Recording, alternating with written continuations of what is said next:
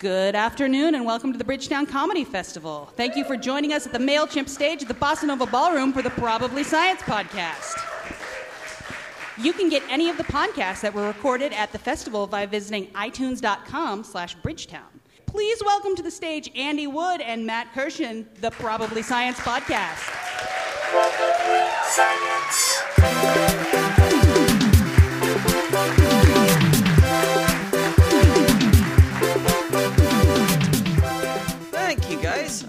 you so much for coming out on a Sunday afternoon. I, I think we might have planned this wrong. We were like, we'll flank the guests, and they can sit in the middle. But now I've realized they have to climb over us. This isn't going to work at all. Oh, hang on, I'm going to scoot over. Don't mind me, Andy, Phil. Happy Mother's Day, everybody. Thank you for, uh, wow, that was a, I would have thought that would get a, who wouldn't applaud Mother's Day? Um, there's a lot of orphans in our fan Okay, base. We've got a big orphan. I forgot. Andy's own mother and father are in the audience. Yes, let's hear it for my parents. Oh, okay, thank you. You guys aren't monsters. You can respect the sanctity of parenthood. Yeah. Uh, this is, yeah, it's a great idea to have uh, a show on Mother's Day with my parents in the room that's going to be talking a lot about fucking. Yeah. Mostly about This is entirely uh, like uh, I, uh, we'll bring him on in a bit, but our uh, I don't know if you're aware, our guest today is one of the authors of the fantastic book Sex at Dawn, uh, and it's yeah, that's awesome. Woo, why not? Yeah. So we're going to be talking a lot about relationships and boning. Hey, Andy's mum and dad, Mr. and Mrs. Wood. Oh yeah. Oh yeah, that's Oh, that name. works, Yeah, that that's works. right. That's never occurred to me. My last name is a little bit phallic, guys. Really? You'd have thought I'd have thought maybe during school at some point. No, Never, never, came, up? Never came up. All right. Just It would would never came up. Is that what you're saying? You're saying would never would never came up. would never came up at school. At no point. I had a friend in college whose last name was phallic, and everybody assumed he must have gotten no end of grief growing up. But he was like, "No, when you're at that age, no kid knows what the word phallic means." Uh, no, but parents do. yeah, You'd yeah. have thought at some point one of the parents would have gone, and they go, "Why are you laughing?" Sit down, son. Yeah, it's about time we have the phallic family I'm, talk. yeah, I'm about to make your tomorrow at school much better and your friends a lot worse. I'm going to instigate some bullying. But no, uh, good, good for him. Lucky him. It's good that they, they have phallic pride. Come to Um, think of it, my friend Jim Copulation had a very similar thing. Yeah, really? Never occurred to me.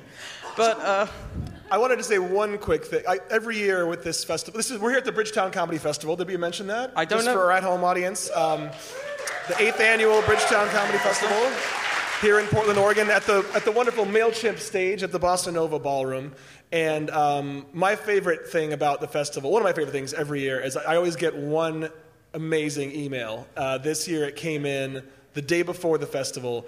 It was from a woman who's eight months pregnant uh, who wanted to get a free pass to the festival in exchange for allowing us to paint on her belly. So she was going to be a human billboard for the festival if we'll give her a free pass. yeah, I, it was explained, like, I heard the story and I had to be explain that it was paint advertising for the festival on her belly, not just be in a room where any participant at the festival can paint on her belly at will. Because I think that is worth a pass. Like you've got, like you've thrown on some nice things for the performers here. There's a there's a massage therapist upstairs who's amazing, uh, and you know there's, there's people from Facebook who help sort out your Facebook page, and maybe just you know a room where you can just paint on a pregnant woman for a bit, just to relieve stress and just encourage creativity. You're making me think I should. Yeah. Yeah, We you- should have written back with a resounding yes. How much does one pass to the festival cost you? Uh, it's well less than how much it would cost to pay somebody lets paint on them. Probably. so I don't know if that's even legal. Can you buy a person to have painted on? Is, that seems like Well, some you're buying their would- service. You're not buying them. That's true. You are buying a. the You're buying a person. You're buying a. You know, you're buying use of a swollen part of their skin for a period of time. That's definitely not legal. Also, in some places, I'm pretty sure. No, I think it can only be skin like a, a trade goods for service. I don't know. Do we have any lawyers in the room right now? uh, Liz, I'm I- sure we have sex workers in the audience. This being Portland, I'm sure that's a thing. Yeah. Awesome. Uh, do you happen to know the legality of belly painting? No, no idea. uh, we need sex work lawyers. I know they exist as well. Players must be. Um, listen, we've got a couple of. Uh, we've got a few guests. We've got a couple of comedian guests and uh, an amazing writer and entertainment personality guest and science guest. Uh, and the first one, the, our two comedians are people that I've wanted on the show for a long time, and I'm glad we managed to make this happen at Bridgetown. Um, firstly, someone I first met in the Bay Area and a super funny comedian. I saw her last night destroy at competitive erotic fan fiction and at a stand up gig. Very, very funny. Uh, the amazing Caitlin Gill.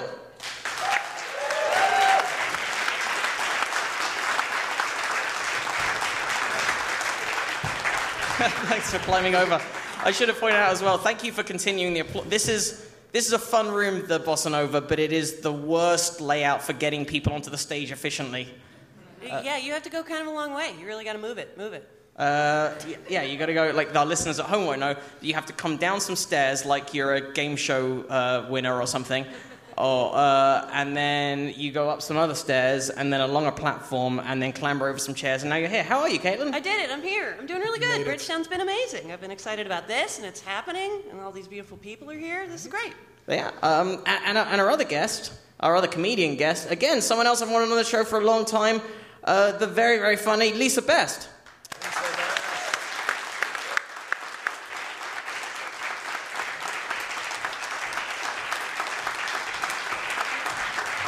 I did it. Cozy on up. I did it. Get in here. Made it. Hey guys. Hey, Lisa. We were just up there, now we're over here. It's amazing how that works. How has your Bridgetown been so far, Caitlin and Lisa?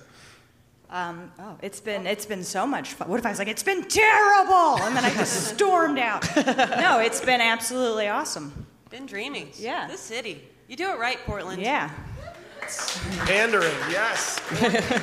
I have drinking all of the alcohol. All of it. all of it. We're I leave date- here with like five pounds of Portland every time I come.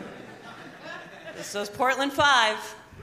This is day four. So if the at-home uh, audience needs to know, it's day four of a constant booze fest. I haven't Well, gone to sleep before 4 a.m. It is a booze days. fest. There's a condition very specific to Bridgetown that only exists if you eat for four days and a, a diet of exclusively free, like heavy beer, like free IPA, Yeah. free donuts, and free pizza. And I know you're thinking, like, what a dreamy weekend, and it is for the first two hours, and then. The next three days is just uh, hoping, like the donuts just move everything that's stuck in there through. It, uh, things get weird and ugly. It's... Well, and there, there's always activities, which is great. And I'm predicting, I'm calling it now. In about three years, one of the activities at Bridgetown is going to be AA. Oh, yeah. I have friends who have gone on the wagon because of Bridgetown and friends who have fallen off the wagon. Yeah, that feels right. We almost yeah. killed Andy Dick one year. Yeah, I, you know memories. Um, yeah, it is like the only the only sponsors in, as far as consumables are a pizza company, a donut company, and a beer company. Yep, that's it. That's all Which, you like, maybe I don't know, maybe get a salad sponsor next year or some had some, some first day. some What's it- brown rice or something. Yeah. Sponsored by a Thai restaurant. That'd be wonderful. Um, I think we should bring our final guest on because this is someone we were very it. excited. Uh, Yes. We were talking for a while and we found out he lives in Portland. So the second we found that out, we were like, please come and do Bridgetown. And we were very lucky that he was both around and free at the time. Um, he is the co author of the book Sex at Dawn. Uh, which I New know York some of you have read. New York, Times, Times bestseller. bestseller, very uh, popular book. He's a regular on a whole load of comedy podcasts, including, including Rogan's and his own show, uh, Tangentially Speaking. Please welcome Christopher Ryan, ladies and gentlemen.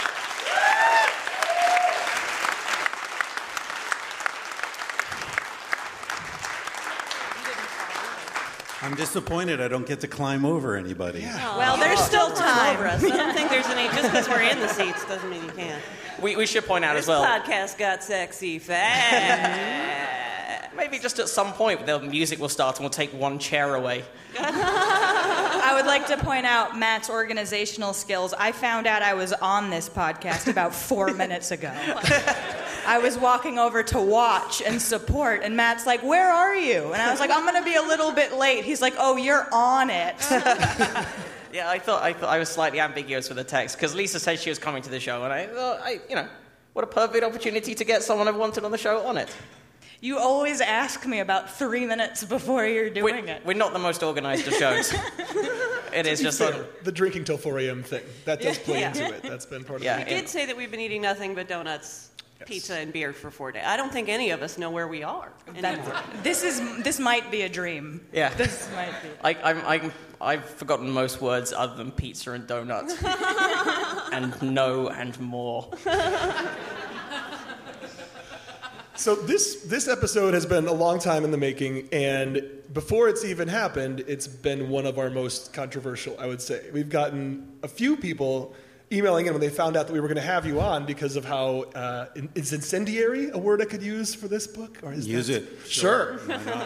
um, yeah, people were already getting uh, up, up in arms because of how much this this book uh, flies in the face of convention when it comes to human sexual behavior. We should talk firstly what is your book about? yes, yes. It's about ballet. Yep. And a lot of people are much more about modern street dance in our listenership, and they're like, fuck those conventions. Yeah. Let's break with those forms. Uh, essentially, the book is about a reassessment of the nature of human sexual evolution. And the argument that uh, Cacilda, my wife, and I, and co author, who's up there somewhere, I can't see her in the lights, but maybe you can. Um, the argument that we make is that our species is clearly not evolved to be sexually monogamous, and that sexual monogamy is a cultural convention, and uh, that's why it's so fucking hard for most people.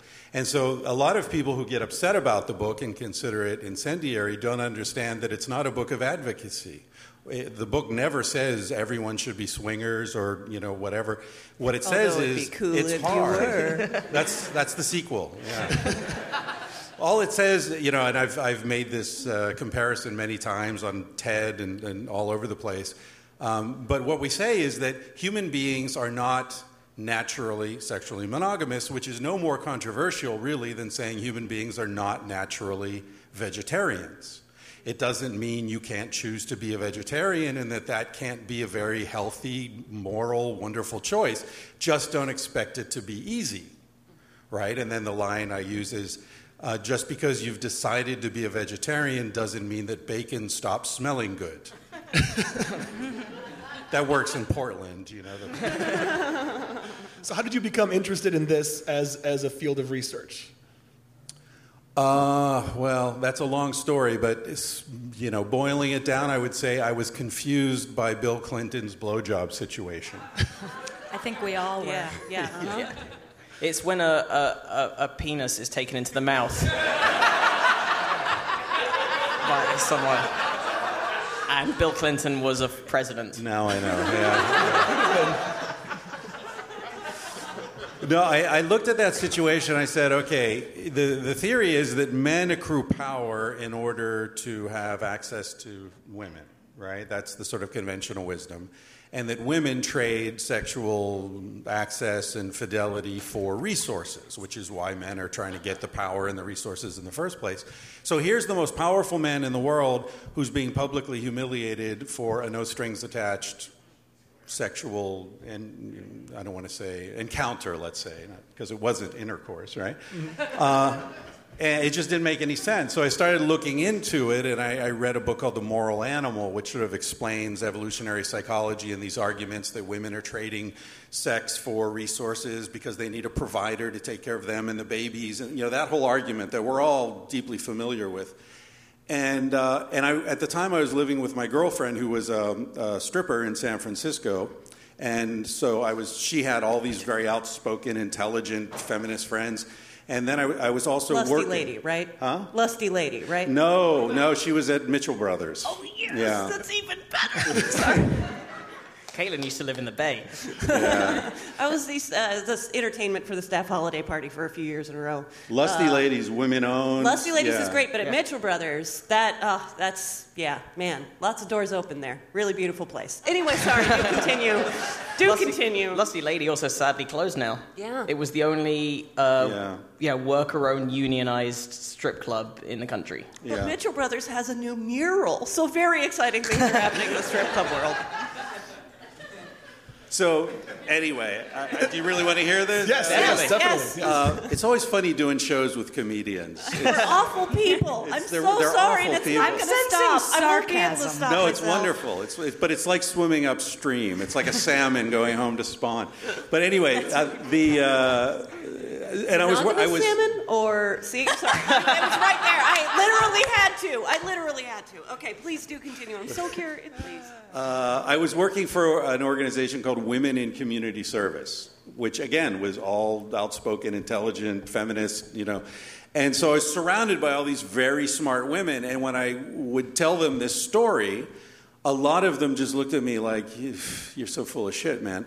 And, and basically, what they said is like, that's not how we experience sexuality. That's how Darwin, this Victorian English uptight guy, thinks women experience sexuality. And so, out of respect for them, I went back and started looking at the original research, and that's when I discovered bonobos. Right. Like, nobody talks about bonobos. It's all about chimps, male dominated, nasty, blah, blah, blah. Bonobos, female dominated, cooperative, relaxed, everybody gets laid. Yeah, let's hear it for the bonobos. So it was like I was pulling a thread on a tapestry, and the whole thing just started to disintegrate. The fascinating thing to me about bonobo culture and society is that they uh, in, engage with each other so often sexually that the, no male knows which offspring is his. Right. So he's willing and able to raise all of them as though he could be their father, which is such an, uh, an interesting thing about thing to think about when you look at modern society and modern families, and not the show, but actually our lives. Uh, and how, where that possessiveness came from, where that protected this weird uh, insular, closed off nature of picket fence society, where it would never even occur to you to take care of another child like it was your own. Uh, but if we were banging all the time, maybe we would. Just saying. Well, we I- used to, basically, right?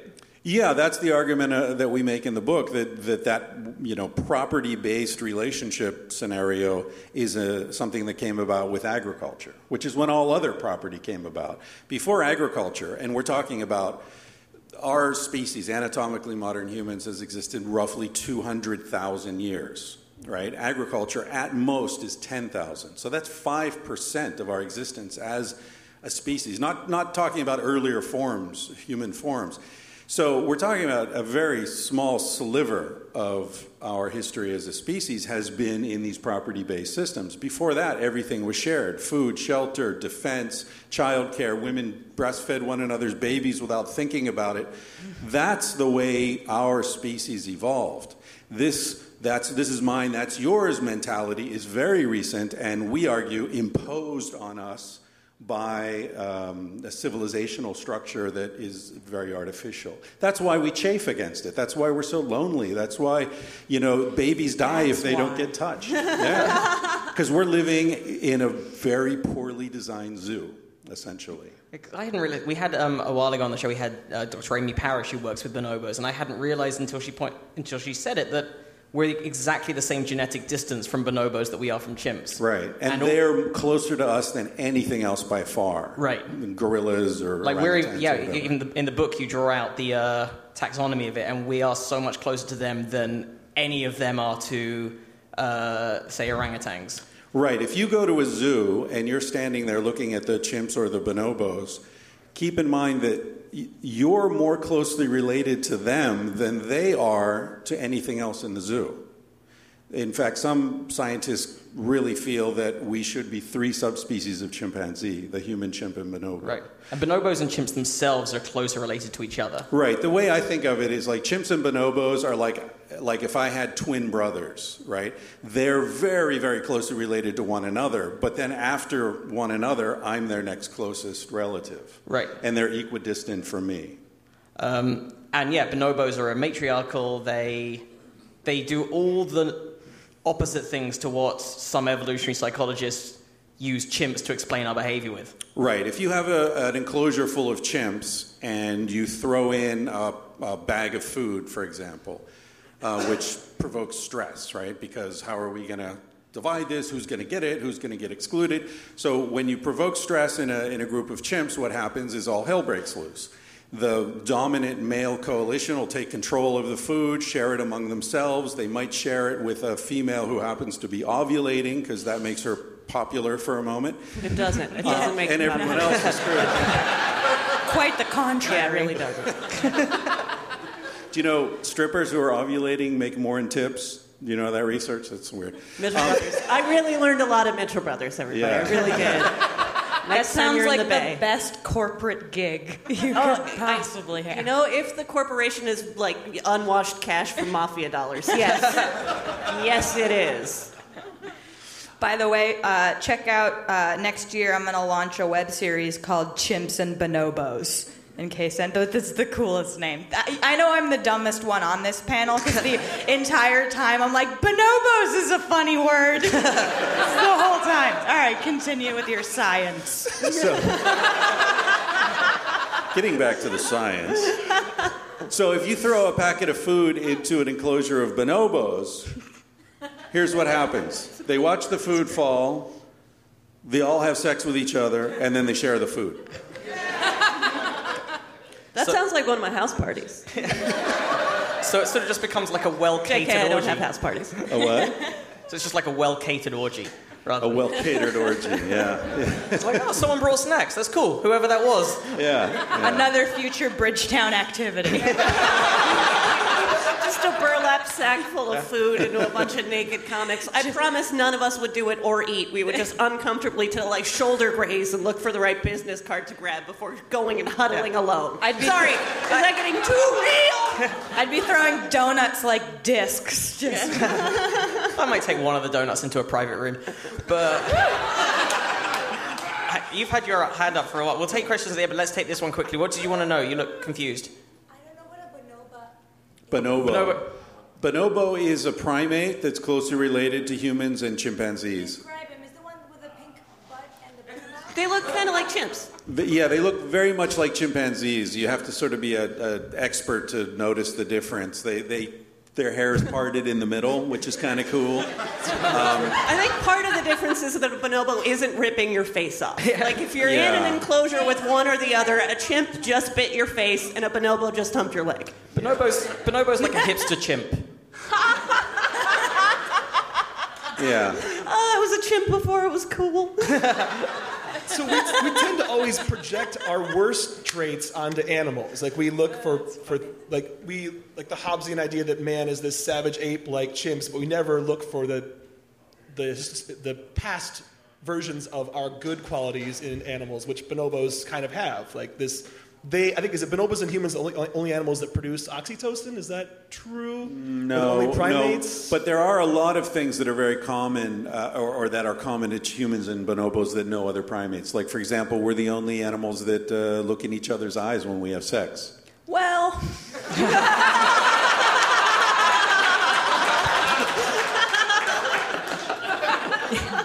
Sometimes. um, yeah, the bonobos kiss one another. They hold hands. Uh, oral sex is common. Bonobos have sex in all combinations except mother son. Happy Mother's Day. Um, which led me to think that motherfucker's the oldest bad word because it goes back before language, right? Even bonobos don't fuck their mothers. And what's another word for motherfucker? Dad. That just occurred to me. That's your dad. Whoa. it just got really real. That's a really good point. I wonder if it is the oldest of insults, because It depends Well, how like- long they've been married. well, 'cause, like the word cunt is in Chaucer, and that as not in any way it only became vulgar later on in history. yeah. Well, I mean, there's a there's a built-in incest. Uh, no, it's not a taboo because it's not cultural, but the, you know, the Oedipal Yeah. sort of uh, prohibition seems to be biological as opposed to cultural. My friend Richard is a historian. He studied insults in the ancient world, and he was telling me, like in, I remember was Roman or Greek culture. There's a lot of um, oral sex slurs. Like some of the slurs are words for like, like penis licker, or in whatever that is in Greek. I don't know if we have any classicists in the audience. Everybody hates a penis licker. Right? Oh, they're just the worst. There you go. It surprised me. It surprised me to find out that people back in that, uh, like, yeah, I thought they were all at it. Look at their vases. In some African societies, you insult a man by telling him he has a big penis. Yeah, like get you, you and your big penis, get away from me. Can we be more specific as to which societies?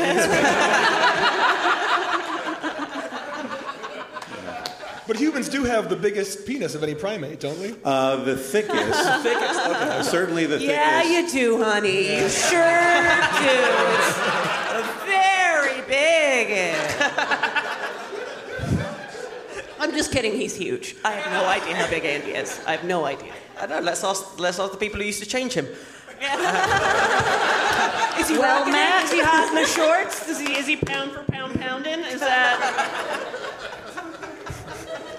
So, but that, that's a, there's a reason for that. Like the, the penis size and testicle size have some in, are indicators of what kind of sexual behavior a species is Yeah. prone to, right? Yeah, in the book we, we talk about lots of different uh, ways that you can uh, sort of read the sexual behavior of an animal by looking at its bodies and its body. And, and in humans, one of the things that indicates the promiscuity of the female is the fact that the size and the volume of male testicles and the fact that they're outside the body. In the book, we say having. Wait, what? Sorry, I'm just kidding. I knew they were outside the body. I knew. Um, like like a gorilla, you know, if you say a guy's hung like a gorilla, that's an insult. Because gorilla penis is about that big, fully erect. I, I, from from here, not from That's, here. that's a little I've been finger. with a couple gorillas. You know what I'm saying, girl? This won't stop. I can't stop myself. I'm so sorry. Dude's hung like a gorilla, and his uh, testicles are inside his body. Um, and but then you look at a chimpanzee or a bonobo, their testicles are like chicken eggs, and their their penis is as long as humans, but it's this weird conical. Um, very thin thing, yeah. so humans, we have these thicker penises with the flared head. Prove it. Yeah.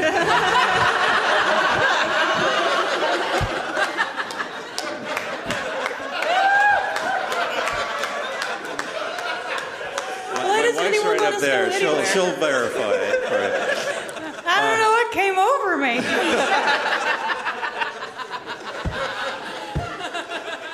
So we have these strange, this, this unique design of a penis, and the other thing that we do is the repeated thrusting action, which is unusual. Most mammals, they just put it in, ejaculate, and that's it. Even worse than us. Uh, and uh, so Dan Savage uh, refers to this as the plunger penis theory, um, which he loves. So the idea is the flared head and the repeated thrusting. What that does is it creates a vacuum in the female's reproductive tract that pulls pre-existing sperm away from the ovum. So the female is basically evolved to have sex with multiple males. Another indication of this is something called female copulatory vocalization which is the female of, of primate species that are promiscuous tend to make a lot of noise when they're having sex. I don't know if any of you have ever heard anyone having sex. If you have, was it the guy or the girl if it was a heterosexual couple? Perverts.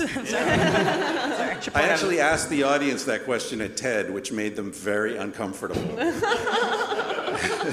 it's not easy to make the audience at TED uncomfortable, What would let me happen if you you. throw a burlap sack full of food into a TED audience?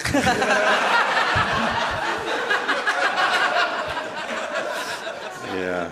And Meg Ryan happened to be in the audience when I said this. Uh, the most famous female copulatory vocalizer ever. I'll have what she's eating out of the burlap sack. Um, well, you, there's, there's conflicting theories about what uh, you can talk about this in the book about what the reason is for female sexual vocalization because some people think it's just a, an evolutionary side effect, and others think it has actual uh, meaning in its own right. Yeah, well, it seems to be functional in the sense that when you look at primates, um, those that are monogamous or uh, polygamous, meaning a harem based system with one male and several females, those females don't make noise. The ones who make noise are the ones in promiscuous groups. And it's even been, I mean, a lot of people are studying this. It's even been found that the other females in the group get information beyond, hey, I'm getting fucked. They get information about who's fucking me, how high he is in the male hierarchy. And whether or not she's ovulating. So she's sending out information like either it's worth your trouble to come, or maybe you want, so to speak, or you want to, uh, you know, keep your distance, uh, you know, because this guy who I'm with is a big badass, you know. So there, there's a lot of information in female copulatory vocalization. Yes, you had something. No. No. you look like you were about to vocalize. I'm taking notes.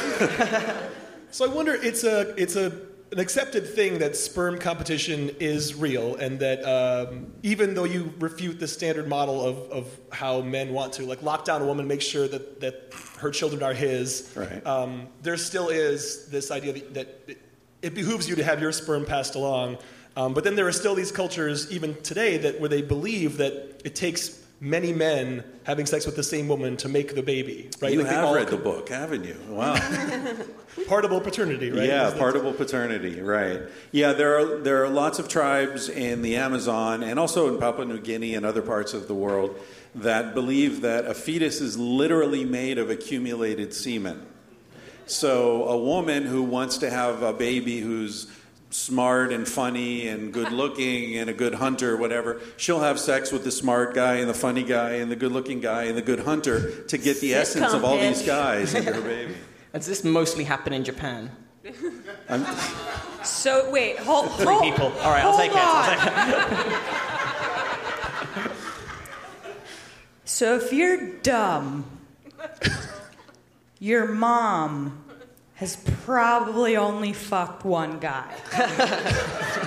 Is that what I'm gathering?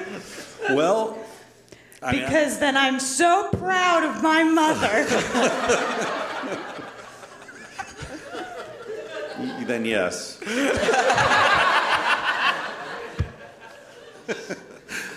uh, I mean, I don't know get serious. I probably shouldn't get serious. Oh, but- no, please. But there is a problem. There is a problem. Like, you know, you said it behooves you to get your genes. You know, there is genetic uh, competition going on. But the beauty of a promiscuous species is that almost everyone's getting laid. And it doesn't really matter whose genes are fertilized, you know, whose sperm is fertilizing the woman. Nobody's keeping track of that. So you don't have these legions of sexually frustrated people the way you do when it becomes a you know one-on-one kind of situation. And it's also not good for the species because you know imagine you've got someone who's got um, a, a- a man who's got uh, a genetic problem in that society, his sperm cells probably aren't going to be as vigorous as some of the other men. So the men with the, the most vigorous genetic material, their uh, genes are going to be going into the future. The others won't. The others are getting laid. They're having a great time, no problem. Nobody gives a damn, right? But genetically, the best genes are going into the future. Once you've got culturally enforced monogamy, then you've got guys who have problems, genetic problems. And the woman is only having sex with that guy, so eventually she will get pregnant from him. And so whatever genetic problem is in his DNA is getting passed along. So it's really much better for the species to be promiscuous than it is to be monogamous. You even said that sperm counts are going down as a result of monogamy. Well, we we hypothesize that I mean there there's a dramatic um, f- decrease in men's sperm counts, especially in the Western world, and people are looking at different reasons, ranging from pesticides to beef to uh, antibiotics in the food supply to tight jeans. There are lots of different possible explanations, but we sort of throw into the mix another possible explanation is culturally enforced monogamy because guys who would not have been fertilizing women in a promiscuous uh, context now are because there's no competition. And this gets back to gorillas. I mentioned gorillas have these tiny little penises, right? And tiny testicles.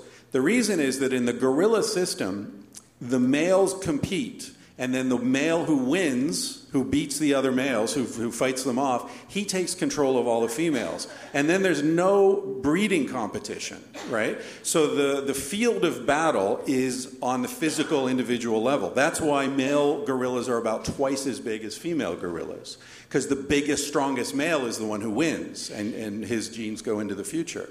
In promiscuous species, you have males that are about 20% bigger than females, which is humans, chimps, bonobos, and others. And the field of battle is on the, on the genital or reproductive level, which is why we have bigger testicles and penises and female copulatory vocalization and all these things that happen on that level. And that allows peace between individual males and it allows us to build these complex social networks. So it all fits together very nicely. And people who argue that humans are like gorillas have a lot to explain, right? So in those early days pre-agriculture, when everyone's fucking everybody, but the best genes produce the kids, those like weaker men, the adult males, are still in the community and still contributing to everything, having sex and helping Yeah. contribute to the common food supply. And Sure, things, right? and that explains like you know the persistence of homosexuality. Everybody's saying, "Well, how can homosexuality exist? It doesn't make any sense." It has no. Once you understand that for human beings, sex is not primarily about reproduction, right? Human beings have sex about a thousand times per birth. Now, if that sounds high to some of you, I'm sure it sounds low to others. It's an average. You've been uh, reading my diary. We have sex when the female is not ovulating. That's very rare for mammals. Most mammals only have sex when conception is at least possible, if not likely. We have sex when women are menstruating, when they're already pregnant, when they're postmenopausal. We have, you know, blowjobs, hand jobs. We have all this sex that can't possibly lead to babies, right? So sex for humans is not about babies. It's about Damn straight. yeah. it's about connection. And, and that's very unusual among mammals. Bonobos, dolphins, and chimps are really the only other mammals who have sex for social reasons. Uh, we hadn't talked about dolphins at all before. What, what, what's their similarity to us when it comes to Well, if you look at those four species, which are the four massive exceptions to you know uh, procreative sex, they're all highly social, highly intelligent, and all of them have co-opted sexual behavior for social purposes. Then why do you think is it is agriculture to blame for everything? Is that the is that the downfall of, of this entire structure? Like that, that introducing the idea of possession and then having to care about whose kids are yours because you have land that you own that you're passing on to them or Yeah, it, agriculture was a major um, disaster for our species. I, I was in uh, Austin last week at a paleo conference, and one of the speakers used a phrase that was really interesting. He said, Agriculture was great for the species, but bad for the individuals. And I thought, that sounds like it makes sense, but then I thought, how can something be good for a species? Like, you can't say it's great for the family, but bad for everyone in it, right? It doesn't make sense. And yet, on a species level, we assume it does. We say our species is thriving, there are seven billion of us. Yeah, but life isn't better for any of us, right? So I'm writing a book now called Civilized to Death, which really uh, addresses this question you're talking about. That's. It seems like we came to a turning point. Uh, well, a, a couple hundred years ago, yeah, not long ago, when we decided to make our food out of false means. Once we didn't have to use fertilizer that we actually had to f- have, we could make it. We could just make it out of the air. We started feeding ourselves out of the air, which is kind of a crazy way to disconnect yourself from where we live and the thing we're spinning on. And it seems like we're, it's been a numbers game where we measure human success by the number, the amount of us that we can plop out onto the planet, but it, it has no rational basis to how many we can actually support, which can't be good for species or the individual. And I, I mean, I, I, nature doesn't offer us very many positive examples of overpopulation ending well. Right. Uh, it just doesn't seem. I mean, I don't remember the deers having machine guns, but I feel like that's uh, you know, in a pasture with too many deer, weird shit happens. I just don't. You've uh, never been to Tallahassee. truth. But yeah, it, it's just uh, interesting to think about that we're so disconnected. If agriculture is the thing that tipped us in this strange direction, we as a species are entirely removed from our agriculture. The food we eat is so false. Uh, I understand it's still grown, but the, we've moved to something different from agriculture. I need a new word for what we're doing with food now because it is not agriculture on any scale. Yeah, Wait, and industrial Kate- agriculture. And Yeah. You're from San Francisco? Is I- that right? Yes. Yes, I am. Okay. Yes. Okay. I grew up in Napa, so if it didn't grow in a vineyard, I don't even know why we're eating it. So in these pre-agriculture tribes, it was also like the worst crime you could commit was hoarding, right? Was keeping things from the group. That's Like still a pretty and- terrible crime. Have you seen that show? Yeah, yeah, that's caused a lot of confusion, um, you know, because uh, anthropologists would go in to study these groups and they would bring a trunk with, you know, six months worth of supplies. And, uh, you know, they'd be living there and they've got six months worth of chocolate bars and, you know, beef jerky or whatever they've got. And the people they're living with would get offended because, like, you know, we share everything. How can you come here and want to, you know, study us and live with us and eat our food and you've got your private stash in your house there and your little it's a very uh, strange thing and you know we see these conflicts all the time this misunderstanding when uh, westerners will show up and say well take us to your chief what chief right these are egalitarian societies where things are decided on consensus We do and have a guy getting a BJ from a girl in a blue dress over there. You want to talk to him? I don't know. i thought you were over there I just was going in my Clinton's- fictional Bill Clinton. society. Some guy was. I still literally was getting- like, is Bill Clinton doing it again? Don't use physical humor in a podcast, Caitlin. All right. So, with uh, marriage being what, what modern man thinks is the default, or, or monogamy being the, the true natural state of man, like there are still lots of different versions of marriage you talk about around the world that are pretty unconventional. Yeah. Like a, a traveler's marriage that is. Uh, where, is that Oh, in, in the Middle East, yeah, I think it's Yeah. called misyar in in um, some Middle Eastern countries. If if a man wants to be with a prostitute, he'll marry her temporarily, and it automatically expires after 24 hours. So it's a loophole. yeah. It's a real Cinderella story in the Middle East. But I feel like religion. At midnight, get rid of your whore. like, that's so weird. yeah, your whore, turn, your wife turns back into a whore at midnight. Yeah. It Yeah, feels like religion is don't we wish? religion's full of weird.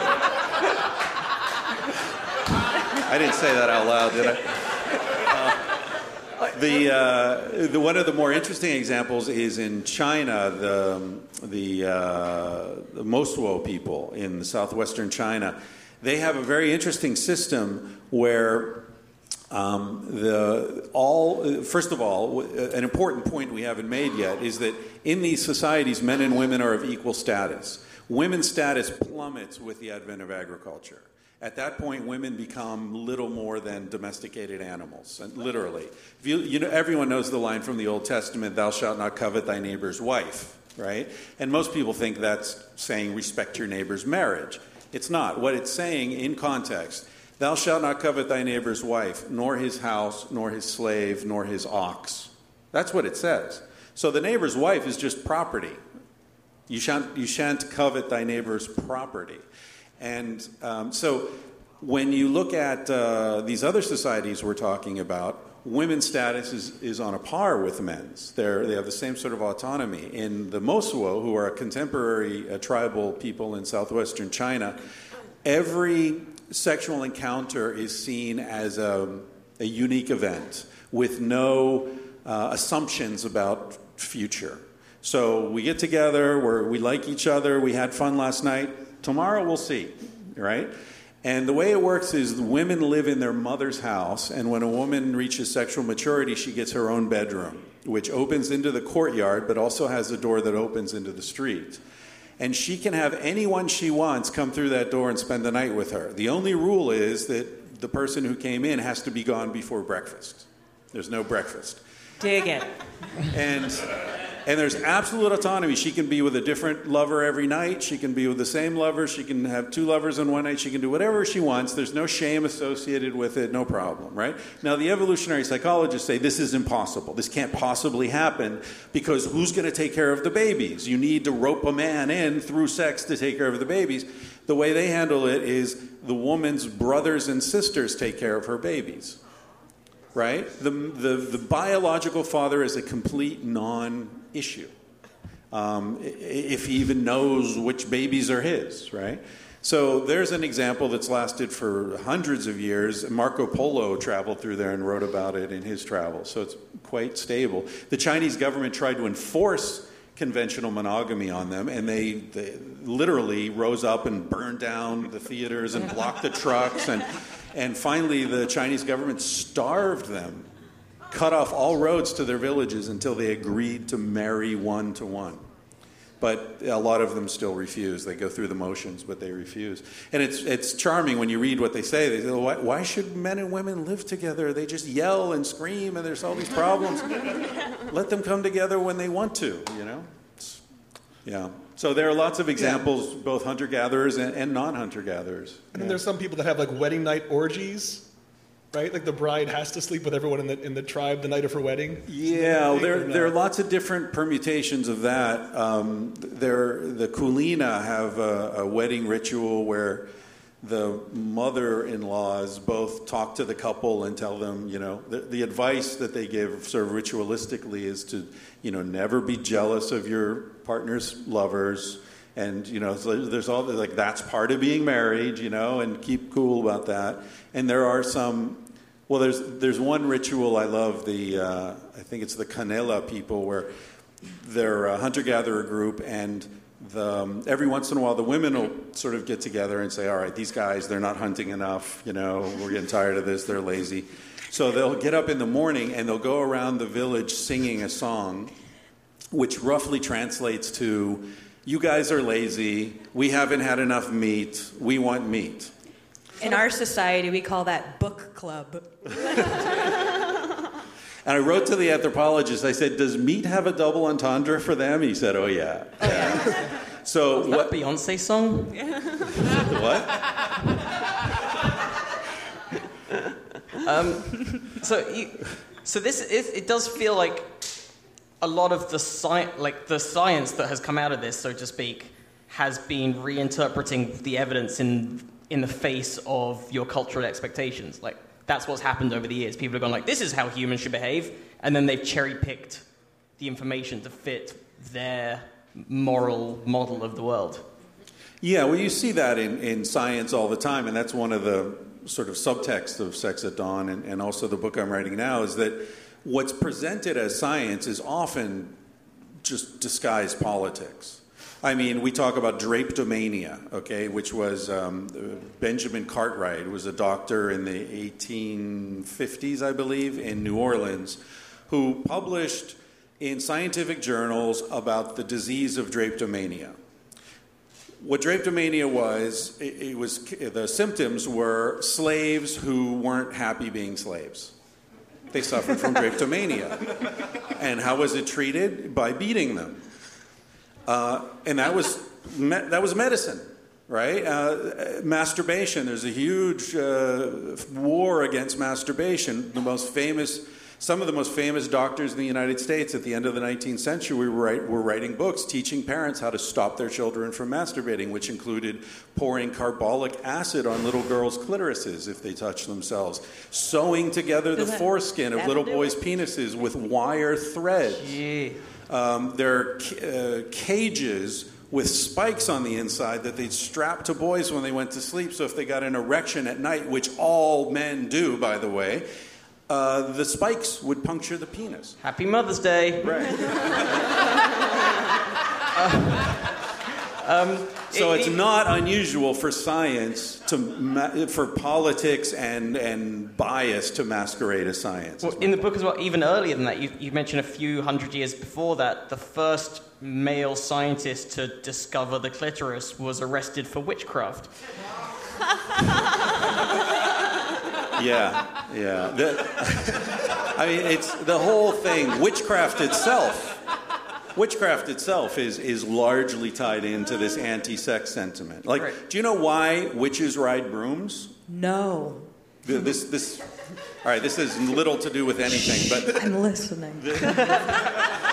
witches were pre-Christian healers in Europe, right? Basically, they were shamans, and many of them were women, as they are all over the world, and they used hallucinogens, as shamans typically do uh, wherever they're available. The hallucinogens that were available in Europe were quite toxic, so they weren't like psilocybin mushrooms or something or ayahuasca, which you could just eat or drink. Uh, Amanita muscaria, which is the red mushroom with the white dots that Alice in Wonderland, you see them everywhere. Those are the most ancient uh, hallucinogens that are used in European societies. Anyway, they're toxic. You can't really eat them. So, what they did was they made witches' brews, with Amanita muscaria, with, um, you know how there's always like the eye of a newt and stuff like that? Frogs have bufotenin in their skin, which is a very strong hallucinogen. So they put f- different types of frogs and reptiles in there. Anyway, they mix this stuff up and they can't drink it, it'll kill you. So the way they ingested it was they took a staff, dipped it in the staff, and then in the vagina, it passes through. Vodka through. tampon, baby. exactly. So it passes through the mucosa of the vagina into the bloodstream. That's why witches ride brooms. There you go. This has given me a whole new meaning to Quidditch.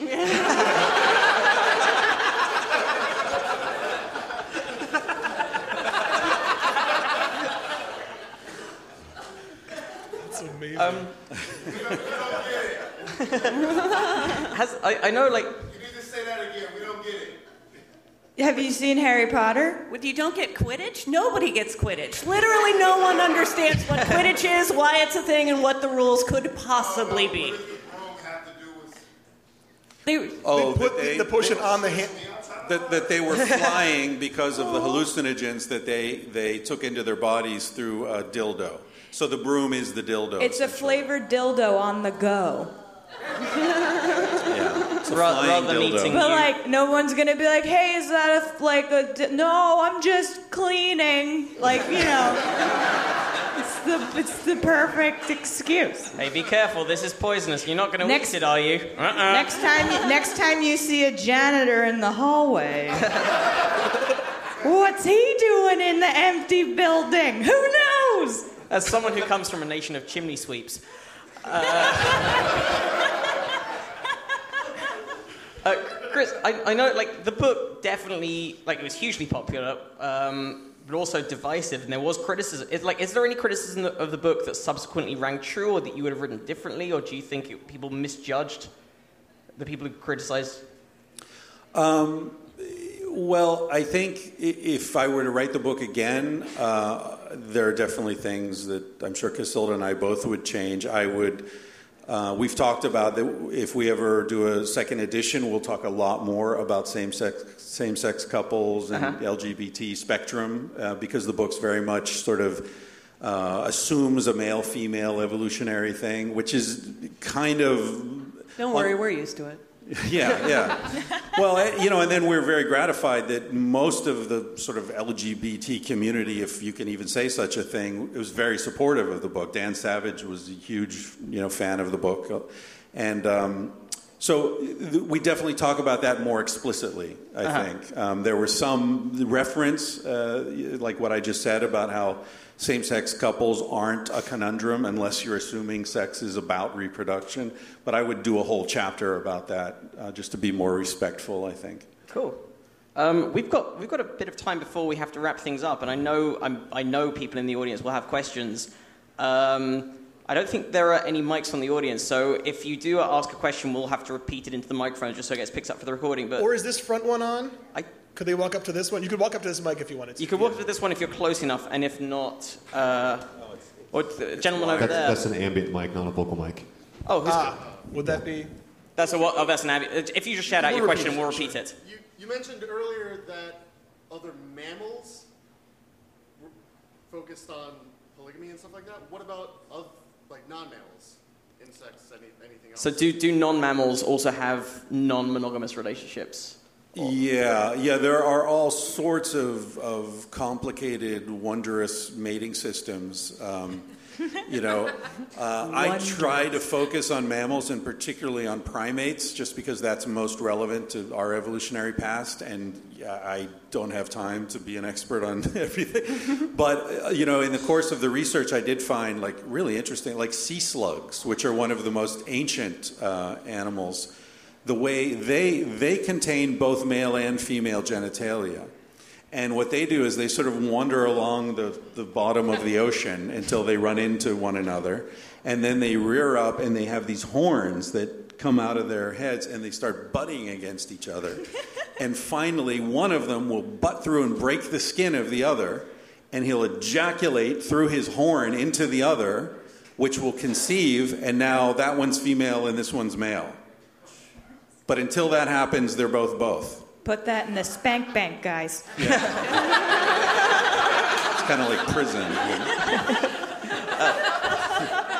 Uh, yeah, sorry, at the front there. Sorry, just just Oh, real sorry. real quickly. There's a whole cha- there's a whole section about um, penguins in the book. We do talk about the March of the Penguins, and it turns out that's complete bullshit. They're not monogamous. But yes, Thank you.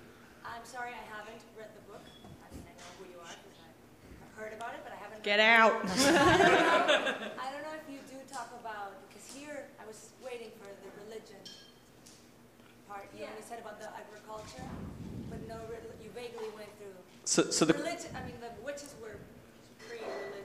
So the question is about how much religion had an effect on cultural monogamy as opposed to just the agriculture effect. yeah, I I would argue that religion is um, just another means of enforcing a lot of these rules that came about with agriculture. Monotheistic religions don't exist in pre-agricultural societies. They're, uh, they exist in societies that are rigidly hierarchical, and that doesn't happen until you have agriculture. So I see religion as part of a suite of population control techniques that um, came into existence along with agriculture. So it's more of a symptom than a cause. Yeah, it's like the advertising division of capitalism, you know? Hang on, Nick, did you have a question at the back there? Uh, Nick? Yeah. Uh, yeah, I got a, que- yeah, I got a, a question. So, like, uh, I'm, I'm trying to think, I'm trying to think, like, with this evolutionary stuff, uh, just out of curiosity, how does this, how does this evolutionary stuff, like, good for the evolutionary and promiscuous stuff, how does that, like, influence some, like, uh, like, I don't know, like, fif- like the stuff seen in Fifty Shades of Grey? I'm just, like, I'm just, I'm just wondering about that.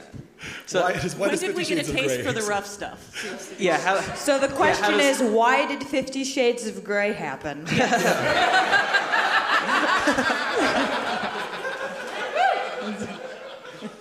That's a good question.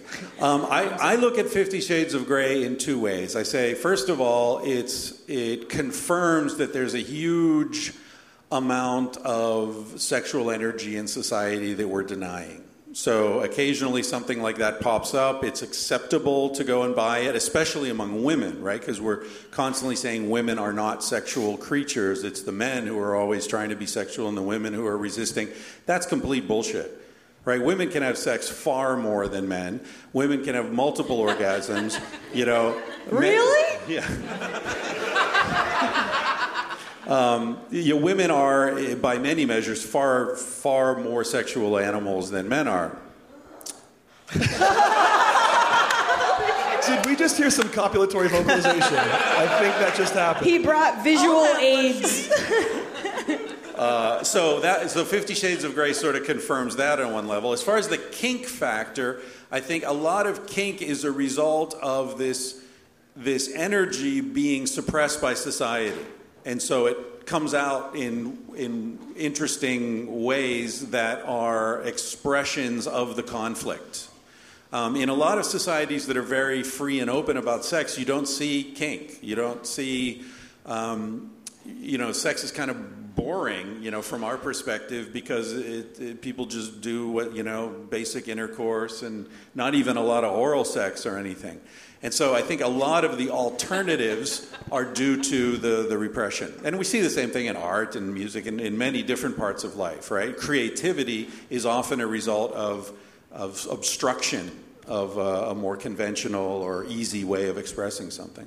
Speaking of that, actually, I was wondering, I meant to ask, is there any evolutionary explanation for the idea of delayed gratification, of that being a thing that, that do you know what I mean? Is, there, is, is that too philosophical to find any kind of, uh, For a comedy show? I don't even understand the question. I'm like, what do you mean? What do you mean? I just mean like, um, You mean sexually? sec- or in, in any kind of way. Like, is there any um, explanation for why sometimes, yeah, just like the basest things can be made better by the withholding of them sometimes? You know what I mean? Like, Yeah, well, you could certainly tie uh, an appetite for, or an appreciation for delayed gratification to agriculture, right? Because you're not um, like hunter gatherers go out, get the food, come home and eat it.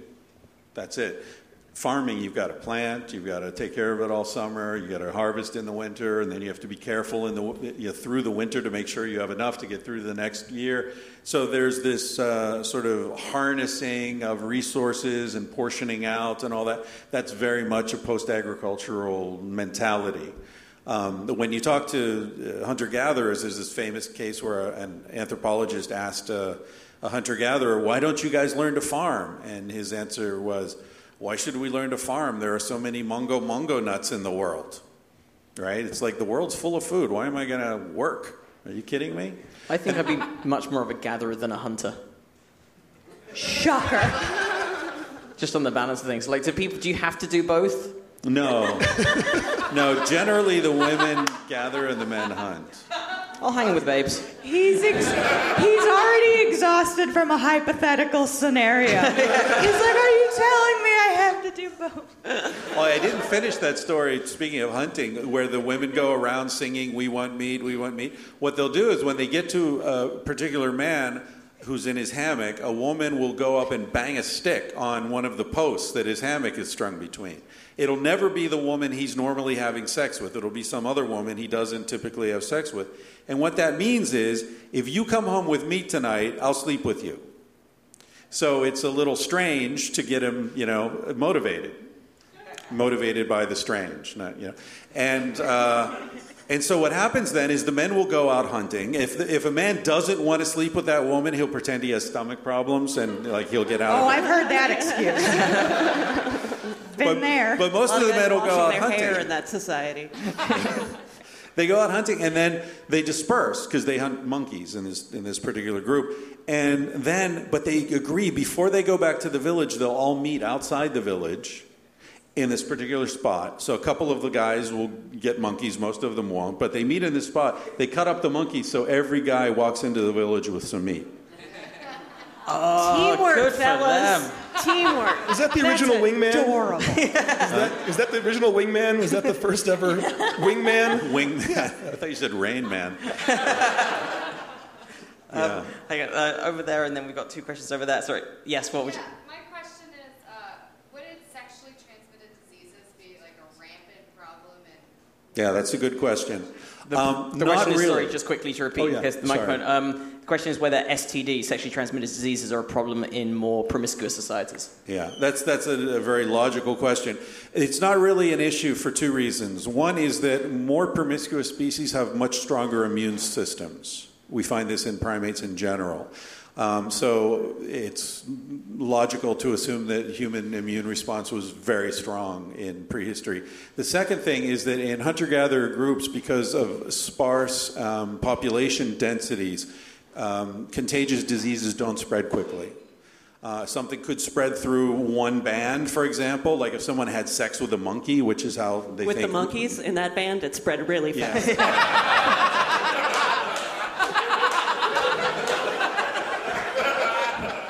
That's funny.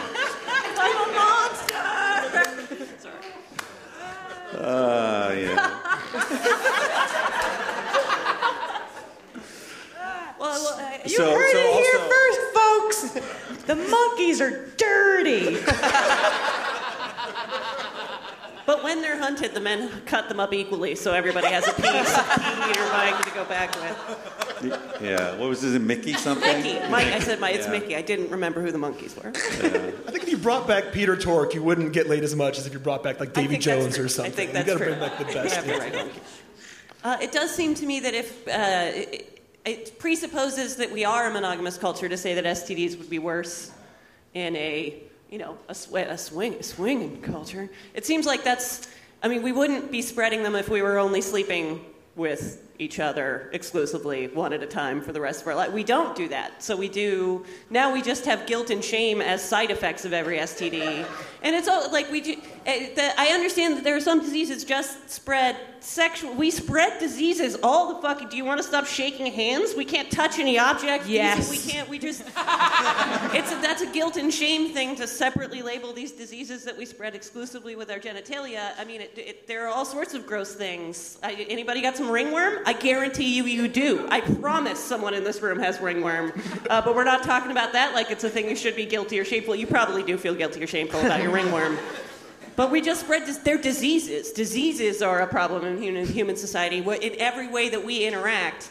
Uh, but we're not monogamous. We've never been a monogamous culture. It's why, or we, I mean, we pretend, but we're not. A, we're a monogamous culture. We're not a monogamous species. So we, that's why STDs are an issue at all. Period. It seems to me. Unless that Yeah, and, and you refer to this I mean, with other diseases. People often, when I have these conversations, people say, "Yeah, but now we have antibiotics and we have you know all these modern medical miracles."